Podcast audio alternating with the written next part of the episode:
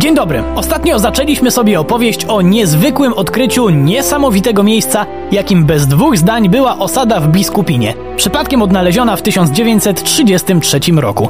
Od tej pory naukowcy dowiedzieli się dzięki niej bardzo wielu ciekawych rzeczy na temat umiejętności budowlanych mieszkających tam ludzi. Ale to nie wszystko, bo możemy też powiedzieć mnóstwo o ich życiu codziennym. Nic natomiast nie wiemy o panującym tam ustroju, ale czy to znaczy, że nie ma na ten temat żadnych teorii? No pewnie, że nie. Przy mikrofonie Wojtek Drewniak, pora na program W Drewniakach przez Świat.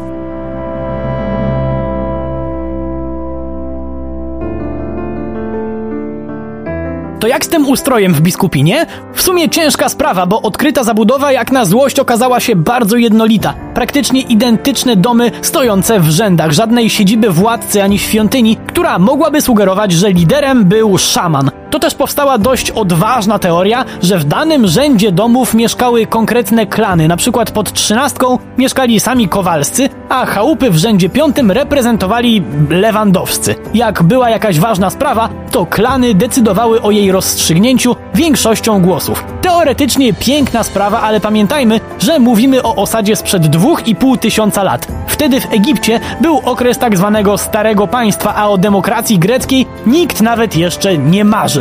Także trochę ciężko mi uwierzyć w sprawnie działający ustrój bez lidera, ale hej, może nie doceniam mieszkańców Biskupina i niepotrzebnie odbieram im prawo do życia według pięknych zasad demokracji.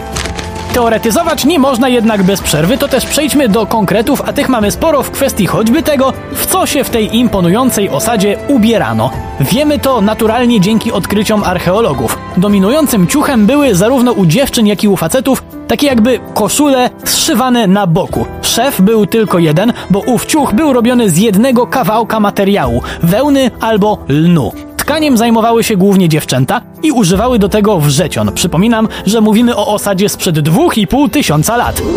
Warto o tym pamiętać, bo może są tacy, którzy uważają, że wtedy na naszych ziemiach biegały tylko zwierzęta, a jeśli ludzie, to tylko tacy stereotypowi jaskiniowcy. Nic z tych rzeczy. Wróćmy jeszcze na moment do mody, bo czymże byłaby moda bez dodatków? Dziewczyny lubiły do swoich koszul przypinać takie ozdobne szpile, takie trochę broszki, natomiast już bez względu na płeć lubiono dodatkowo podkręcać swoją stylówę tak zwanymi krajkami, czyli plecionymi sznurkami, które się albo przyszywało do koszuli, albo nosiło się luzem. A inne ozdoby poza tymi szpilkami były? A pewnie, że były. Na przykład robione z już wtedy lubianego w naszych stronach bursztynu, albo z brązu, ewentualnie z żelaza. Z zębów według niektórych też, ale kto by tam chciał zęby nosić?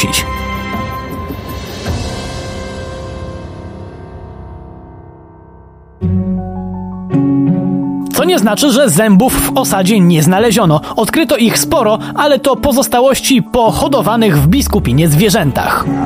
Poza klasycznymi zwierzakami użytkowymi, myślę, że super ciekawą i zwyczajnie słodką rzeczą jest fakt, że mieszkańcy Biskupina mieli udomowione psy. To jednak nie wszystko, bo pies, choć przyjacielski, wierny i skory do pomocy, to radła nie pociągnie. Co innego tarpan. Taki samochód? Aż tacy byli rozwinięci ludzie w Biskupinie? Nie, już bez przesady. Tarpan to taki koń. Mały, ale bardzo zawzięty i wytrzymały. One też w Biskupinie były i pomagały w pracach polowych. A gdzie były w tej osadzie pola? W osadzie ich nie było.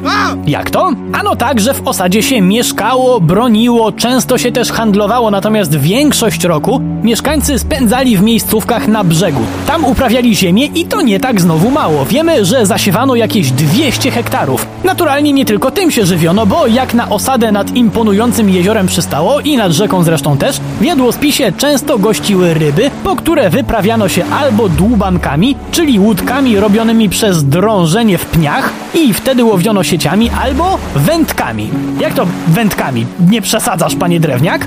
Absolutnie nie. Są na to dowody w postaci haczyków z brązu albo kości. Polowano też na tak zwanego grubego zwierza, ale nie były to codzienne wypady. Pamiętajmy, jakie to były czasy. Nie było broni palnej, więc taka batalia z niedźwiedziem wymagała znacznie więcej krzepy i odwagi. Okej, może i mieszkańcy Biskupina strzelb nie mieli, ale inne narzędzia jak najbardziej. Szczególnie te robione z kości powstawały w ciekawy sposób. Zrobienie takiego narzędzia wcale nie było proste, głównie dlatego, że jak wiele osób na własnym przykładzie się przekonało, kości się łamią. To też, żeby łatwiej im było nadać żądany kształt, najpierw moczono je w zsiadłym mleku, potem owijano liśćmi i zakopywano na jakiś miesiąc. Dopiero wtedy były względnie miękkie. Takimi narzędziami, pomagając sobie jeszcze popiołem drzewnym, można było choćby wyprawić skórę, z której potem robiło się ciuchy. Ludzie w Biskupinie mieli więc całkiem sporo roboty i o wiele rzeczy musieli się pewnie martwić. Na bank jednak nie martwili się tym, czy bliżej im do Polaków, czy do Niemców, co nie znaczy, że długie wieki później jedni i drudzy nie chcieli ich historii sobie przypisać. Jednak o tym opowiem już następnym razem. Przy mikrofonie był Wojtek Drewniak. Do usłyszenia.